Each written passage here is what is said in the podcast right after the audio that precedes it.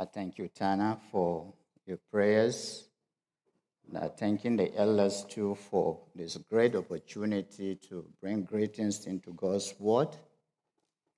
The passage that is in our hands is a very interesting passage, and we've been driving through the book of Acts of the Apostles.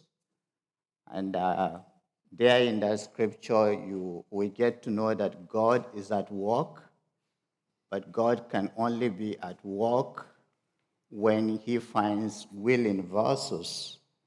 But from the lessons, from the preachings that we have had all along, one thing is very clear, that we see these people doing great things, and the temptation is for us to try to distance ourselves as if it is not something God can do also through us. There are great things. Peter was able to capture it very carefully. He said the faith they received is the same that we also have received. In other words, whatever we see in Scripture that God is able to do through any of them, there's every possibility to do it with you and with me, if not much beyond.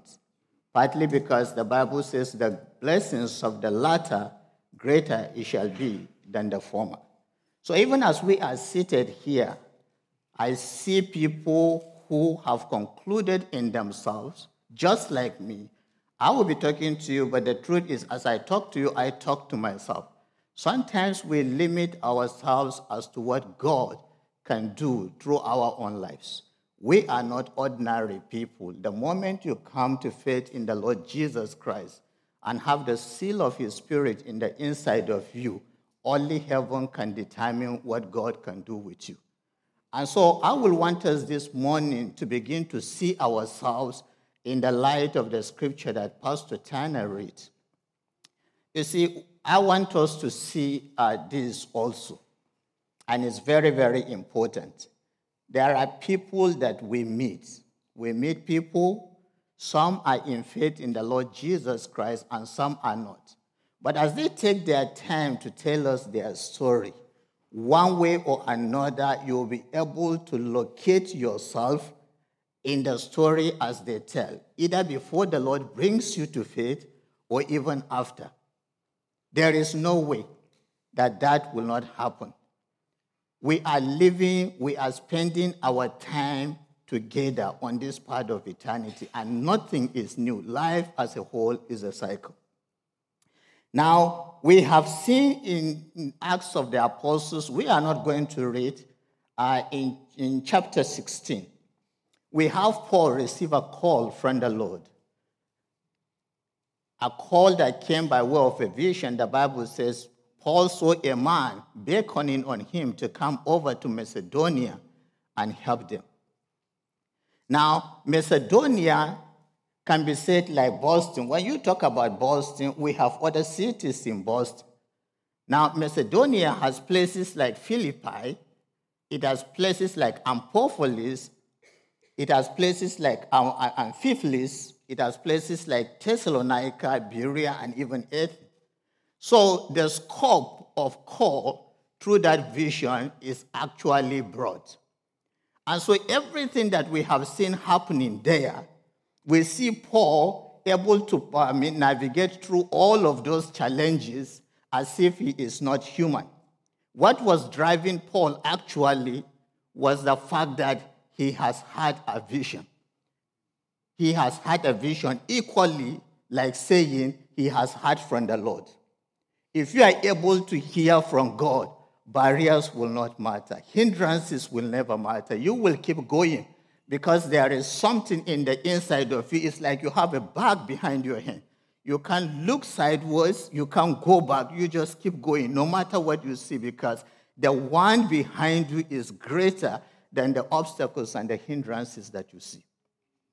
Now, there in the scripture, we found out that while Paul was in Thessalonica and preached the gospel, the people made trouble for him, and for some reasons, he had to come over to Berea. It was a different atmosphere all over because the hearts of the Bereans were receptive. But the people in Thessalonica heard what was happening, and then they pursued Paul over to Berea. In fact, the testimony concerning the Bereans is like, whatever they heard Paul tell them, they have to go and search the scriptures just to ensure if that was true. We don't have this kind of people in our generations today. There's every temptation to just take things. We are not people that are searching the scriptures. The truth is, when you read the scriptures, you will save yourself from so many things, partly because there is no one single experience in life that God has not spoken about or consigning it in his word. So it is not about what people are saying.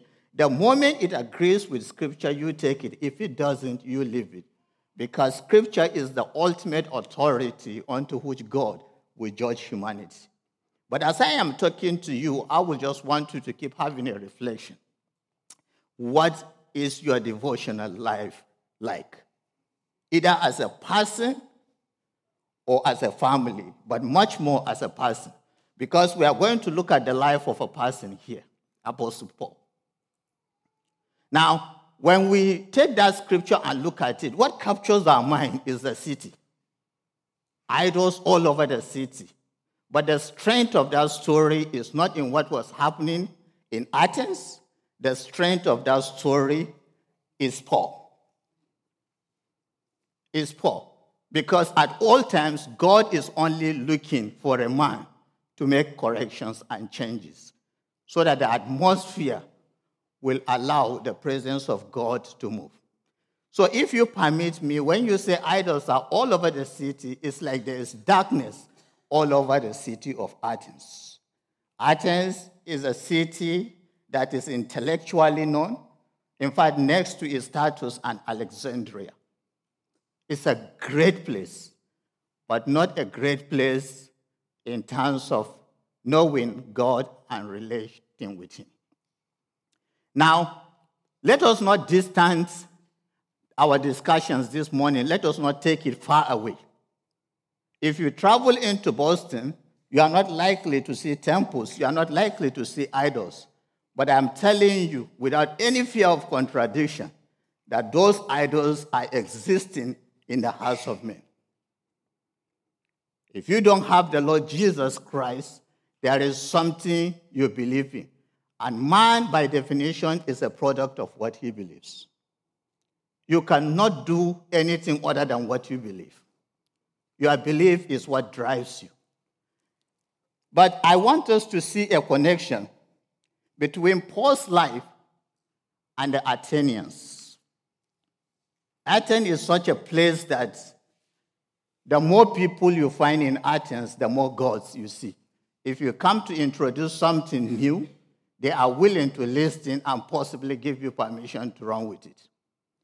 So you have people with different gods, even here and there.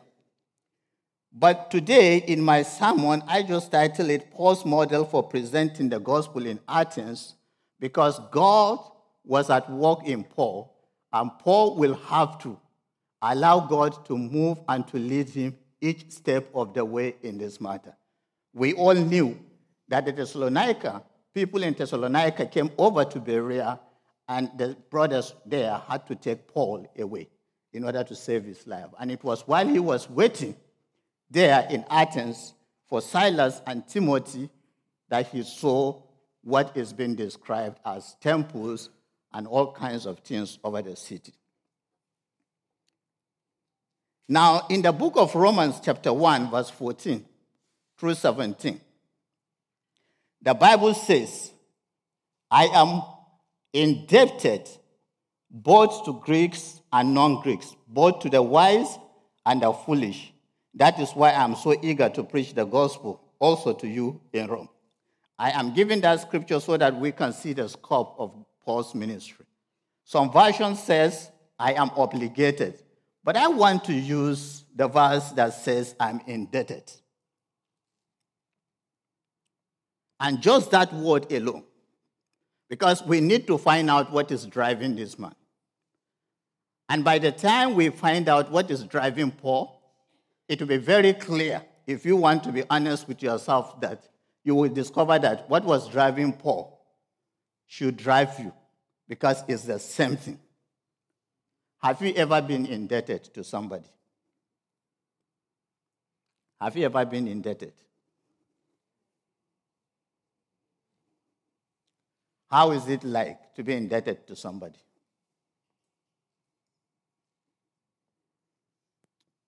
If you are indebted to somebody and you have conscience, you will discover that somehow it's like you have no peace until you are able to what?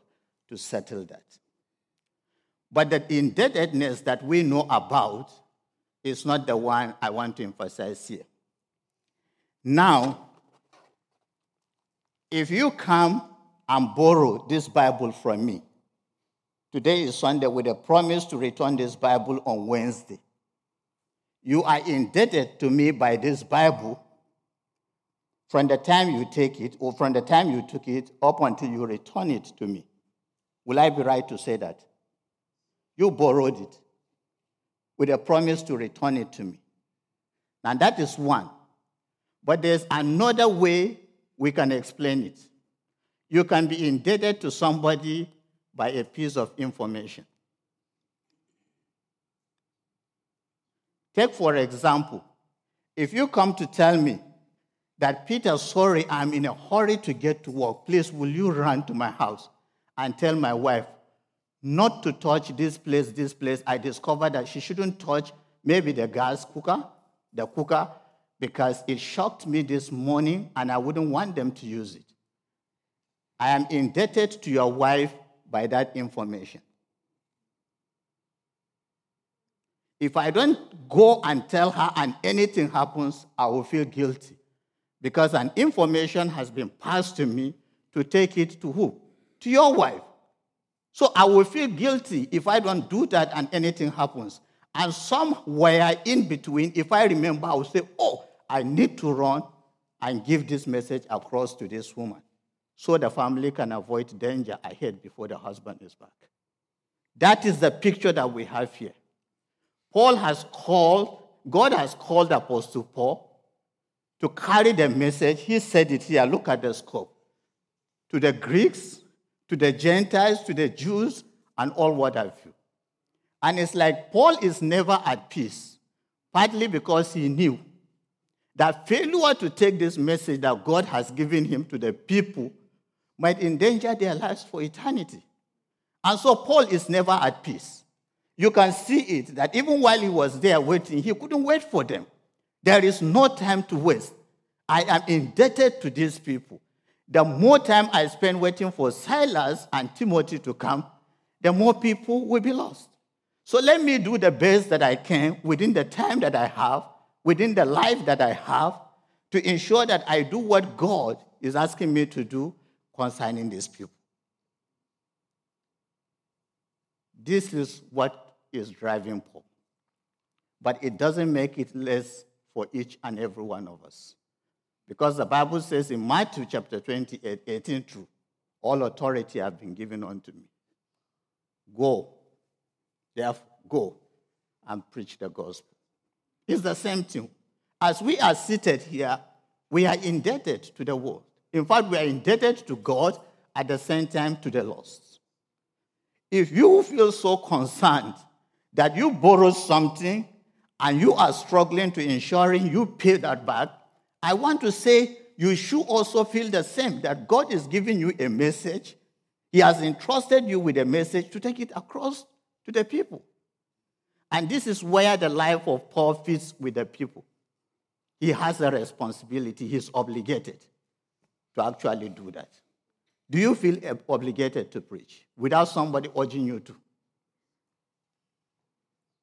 But that's the question we must answer. Now, that is one. And then the second thing that I would want us to see is also what? With the life of Paul and the scope of his calling. Now, what is the life of Paul? Because when he went there and saw the city, at some point he said, okay, when he went to the marketplace and saw what was happening, he says, look, as I come, this was what I found. There are altars everywhere. There are temples everywhere. But there is one having the inscription to an unknown God. I don't like the version that was read, but I like the version that says, that which you are ignorant about, this very God that you are ignorant about, the same God I will talk to you about. The word ignorance is very important. And when you look at the Bible, I want us to see the life of Apostle Paul. In the book of 1 Timothy chapter 1 from verse 12, he says, I thank Christ Jesus, our Lord, who has given me strength, that he considered me trustworthy, appointing me to his service, even though I was a blasphemer and a persecutor and a violent man. I was shown mercy because I acted in ignorance and unbelief. Do you see the connection? And that's why I said anything you see, any story you hear, it has some connection with your own life, either before or even after. Paul at one time was ignorant. We had a story and a message preached here in Acts chapter 9. He was ignorant. When God appeared to him in Acts chapter 9 and said, so why are you persecuting me? What was his question? Who are you, Lord? And he said, I am Christ whom you are persecuting. Did you hear anything from Paul? It's like he is having a reflection. So all along, I've been acting in ignorance. All along, it was ignorance that was driving me to do this thing. My dear brothers and sisters, any person, and I say that, any person that is outside the fold of Christ in terms of salvation is an ignorant man. It's ignorance. There is no way the Spirit of God will open your eyes to the truth of Scripture concerning the death, burial, and ascension of the Lord Jesus Christ to return again with time, that you will not give your life to him. So sometimes we don't understand that. It's ignorance. I was ignorant too. Because nobody here was born a Christian. We have a day and a time in our lives when we come to Christ. But as I'm talking to you, just have a deep reflection. Were you ignorant at any time?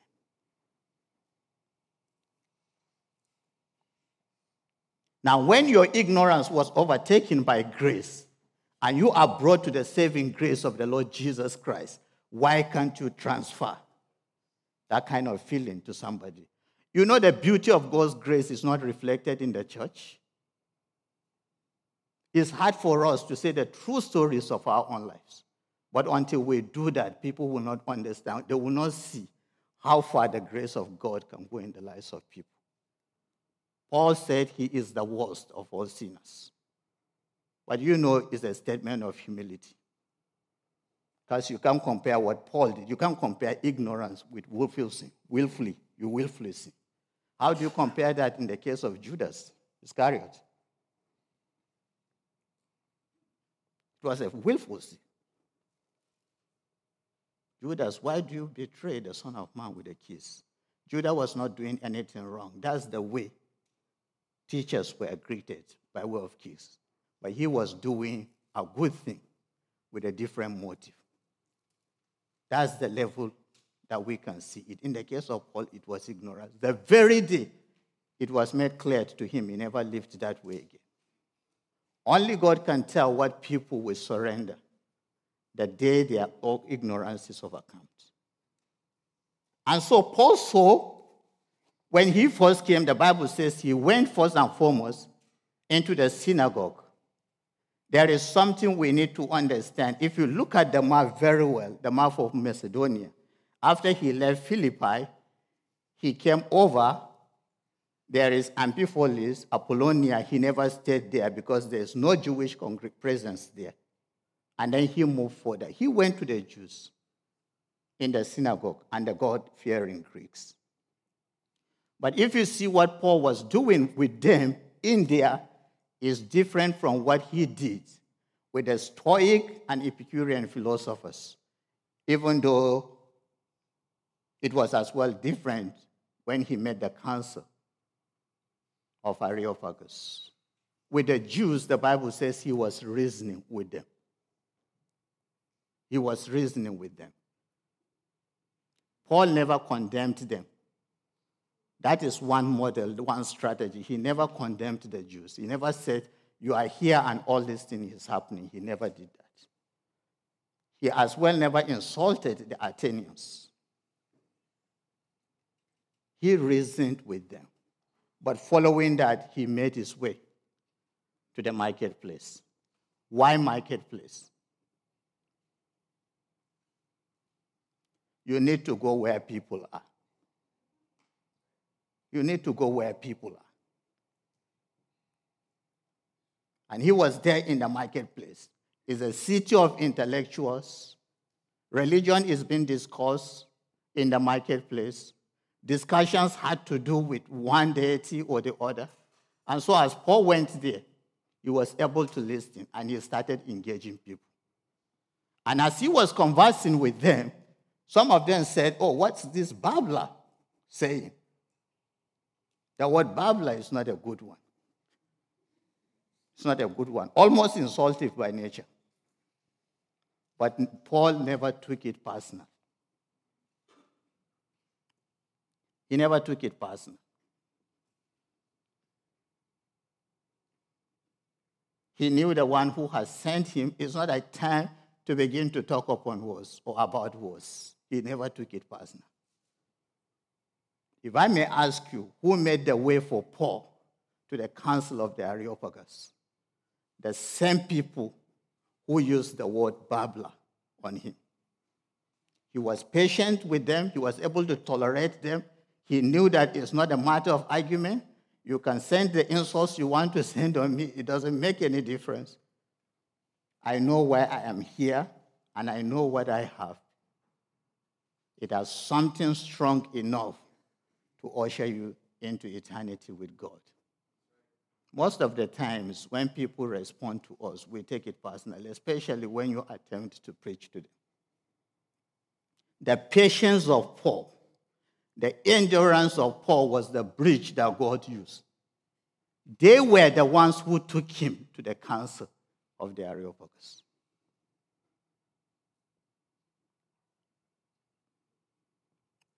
How patient are you as a believer?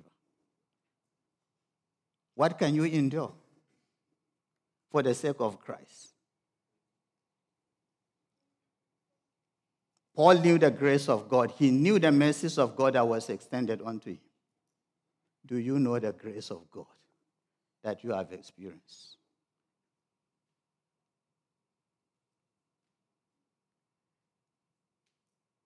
The work you are doing is as a result of the mercies of God. Better people can do it.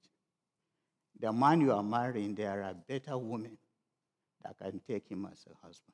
The woman you are marrying, there are better men that can take. It's just the grace of God.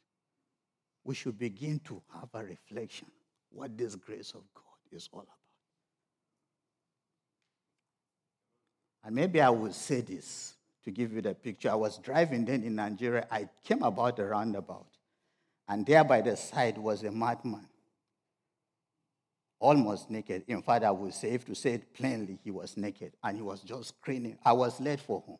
As I was driving, I have a family. I have a house to go and sleep. I'm expecting to go and have my meal. I'm driving in a car. I never have any experience close to what that man is going through. But do you know, outside of the grace of God, that could be me. There's nothing to boast about. There's nothing to feel proud about. If you understand the grace and the mercies of God,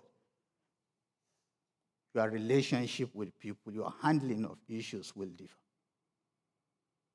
Paul went in there. They sat down there. They took him to the marketplace. But do you know that he kept going back to that marketplace? The Bible says almost every day, daily he was there. Maybe he has discussed with somebody, there was an interruption, and time was over, let me go back and connect my discussion with this person to see where this will go. How can you go back to where you have been insulted? How can you keep dealing with somebody that has insulted you or people that have insulted you? Paul knew what he was carrying. He knew the value of his time in that place and with those people. I have a friend whose name I will keep concealed here in this country. It was during a Christmas time. Her sister is not in the Lord, and she sent something over to her, maybe including a Bible, I don't know, but she sent something to her, all in the attempt that she will read it and then see how God will walk through those things to bring her to Christ. Allow me to say Bible was included. If not, they are very, very important Christian literatures. She gathered them and threw them inside the dustbin. But till today, this thing happened years before now. If anything that is holding her back from going further with her sister is that experience. We can't tolerate, we can't be patient. Anybody who does that, you have seen somebody acting in ignorance. Learn to tolerate the ignorance of people until the grace of God brightens their understanding. Be patient. Tolerate them. Keep going. Keep trying. The Lord will do something. Sunday.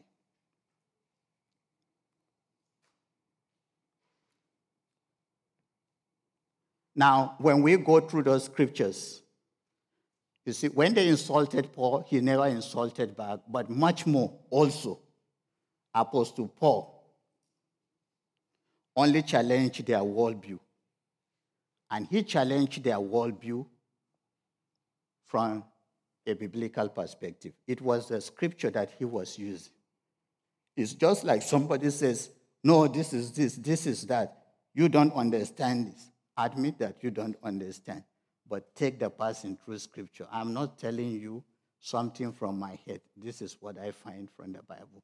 So Paul was using scripture all along to challenge their worldview. Medford, if we see, is an intellectual community. If you are going to listen to people, you will hear people's view about Christ and about salvation. Different views. Only scripture can be used to challenge those views.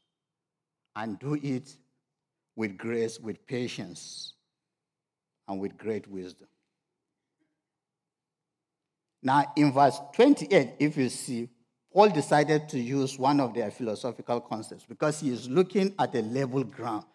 What is it that these people have known, they believe, that has no tension with scripture? And then he looked at it, and one thing that they all agreed together is the fact that as human beings, we are God's offspring.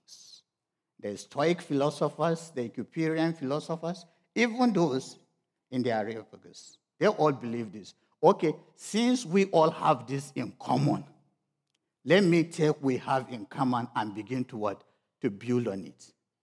And when you are witnessing to people, try to find out what they believe, what they are comfortable with, that you know has agreement with Scripture. That, to me, is the contact point. And that, to me, is what you need to use as an entry point into the hearts of the people. When you sit down talking with somebody and you discover that what the person is saying, you know it, what the person comes to talk about in addition, you know it, you know, it builds your discussion. You can spend time talking about that. But when somebody says this and you said, no, it is this, he says this, no, it is, before you know it, the person is gone. And so try to find a common ground that you can use as entry point into the hearts of the people. They just believe, oh, despite the gods that they have, despite the others, one thing is common. They all believe we are God's offspring. The only problem is which God? And so Apostle Paul sensed that. In him we live, we walk, and we also have our being. For we are God's offspring. Go and read it and see what Paul was doing with them.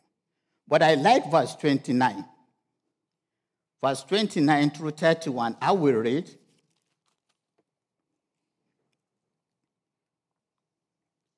He says, therefore, since we are God's offspring, we should not think that the divine being is like gold or silver or stone, an image made by human hands or human design and skill. In the past, God overlooked such ignorance, but now he commands all people everywhere to repent. For he has set a day when he will judge the world with justice by the man he has appointed. He has given proof of this to everyone by raising him from the dead. Therefore, if we are God's offspring, then we need to actually repent. You see, the word therefore is very important. Until Paul was able to explain to them, to give them biblical explanations concerning this unknown God, he never summoned them to repent. You know, when you go to witness to somebody and you just meet the person and says, oh, can you repent? You need to repent of your sin, otherwise judgment will come on you. And you are not presenting the gospel. What have you said to the person to the point that you are now inviting the person to make decision whether to accept Christ or not? Paul, he never did that. He explained everything to them, and he said, therefore, it will be good that you know that in the history program of God, there is a future that will be comfortable for others and certainly not going to be comfortable for others.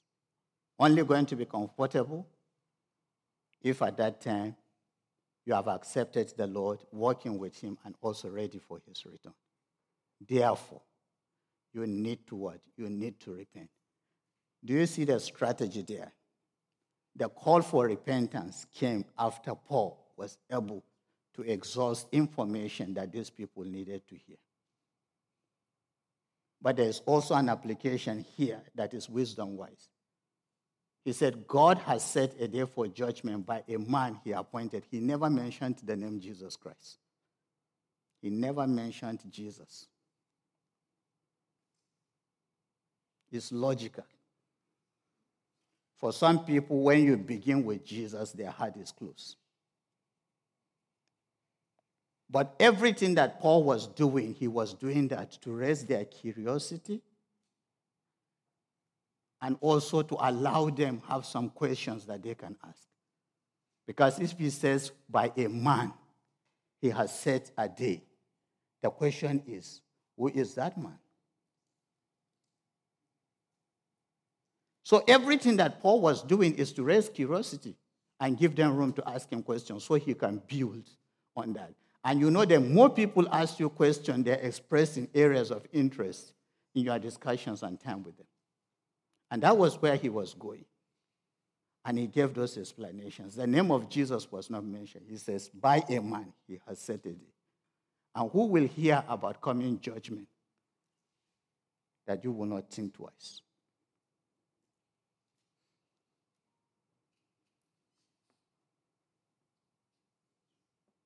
Who will hear about coming judgment?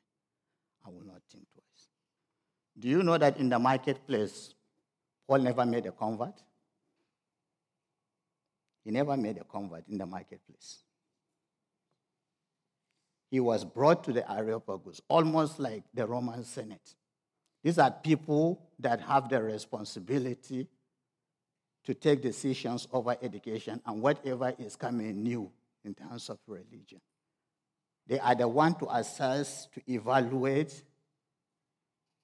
They are the ones that can stamp it and say, well, you can run with that. But either way, these people are good. If only you are able to convert them. The Bible says that in that city, all that people live doing is to hear and to speak. If you are able to have somebody that will listen to the gospel and take it, and he or she has a nature to speak, those are people that God is looking for. But we gather here Sunday, we hear. Are we speaking out what we are hearing? So when you look at them, you think they are totally bad.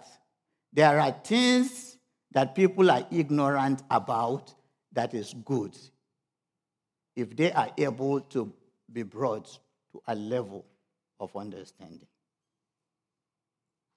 They are quick to hear, they want new ideas, but the moment they hear, whatever they hear, they want to speak it out. Now, if they hear about the Lord Jesus Christ, what will they do? They want to speak it out. No wonder they had it in the marketplace and said, come over, come over.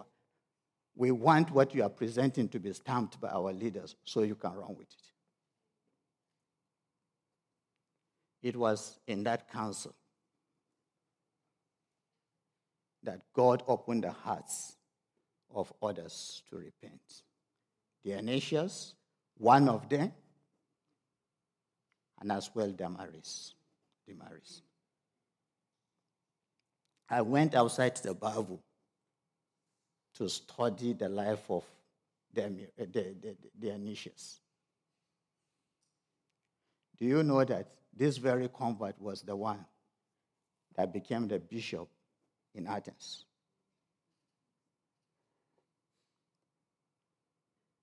In fact, not only that, history has it that he left his family, wife and children, to join Paul at some time for missionary work. He was present when Paul was martyred, and he said, I want to die the same way. In fact, he died through Emperor Domitian.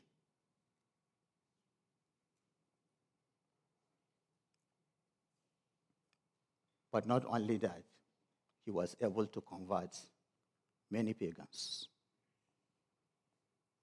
Just one person. He was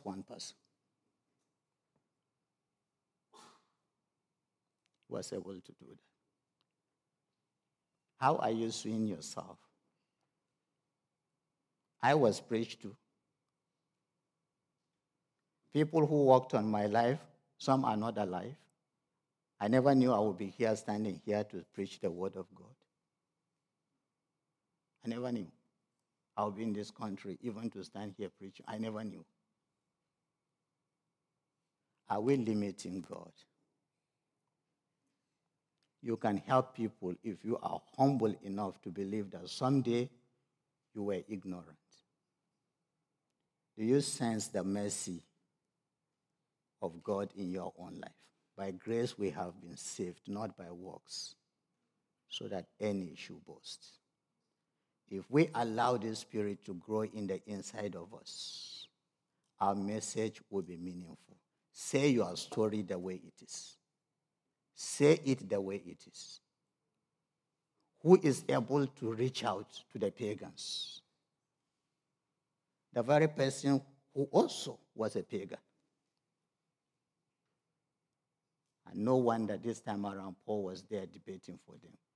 And then God opened the door. In debate, there are always a topic, but people have differing views. Paul is trying to give them a proper view of what they should know and understand. And somehow the Lord worked on that. Are you allowing some of the moments to pass by? Always look for a contact point. That is what you will use as an entry gate into the hearts of people. Listen to the stories of people. You will find yourself in that story, either before Christ or after Christ. That should be your contact, because at this time, you have a level ground. And you can say, my sister, my brother, I was there. And I know what it means. But if you can allow me to come where God has taken me, you experience a different life altogether. Learn to be patient with people. Tolerate people. Everything you are doing and experience is by grace and grace alone. Let's pray.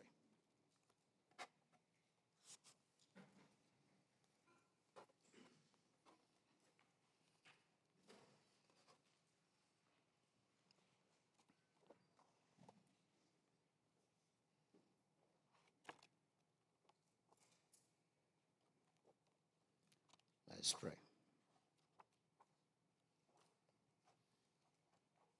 I just want you to talk to yourself.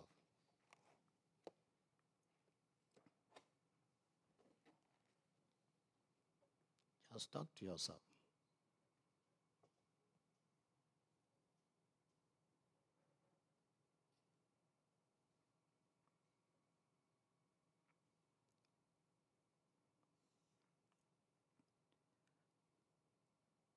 Lord, I don't know where this word has gone, but I pray you will help these people see the fact that they can determine the destiny of nations. Help us, Lord, to be able to find the breaches. Enable us, Lord, to be willing to lay down our lives as if it were a carpet for others to march. Give us patience with people. Change us, Lord, that we might be carriers of your grace, to live out the testimony of your great name, for faithful you are and ever. I pray you continue speaking to us the depth of your truth in addition to what we have heard.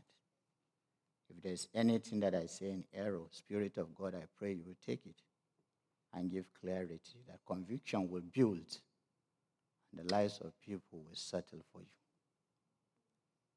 May we begin to live for the value of eternity that we experience, sharing it with others, and helping others as well, Lord, to get to knowing you and become useful tools in your hands. Bless us, O Lord. We ask this with thanksgiving. In Christ's name. Amen.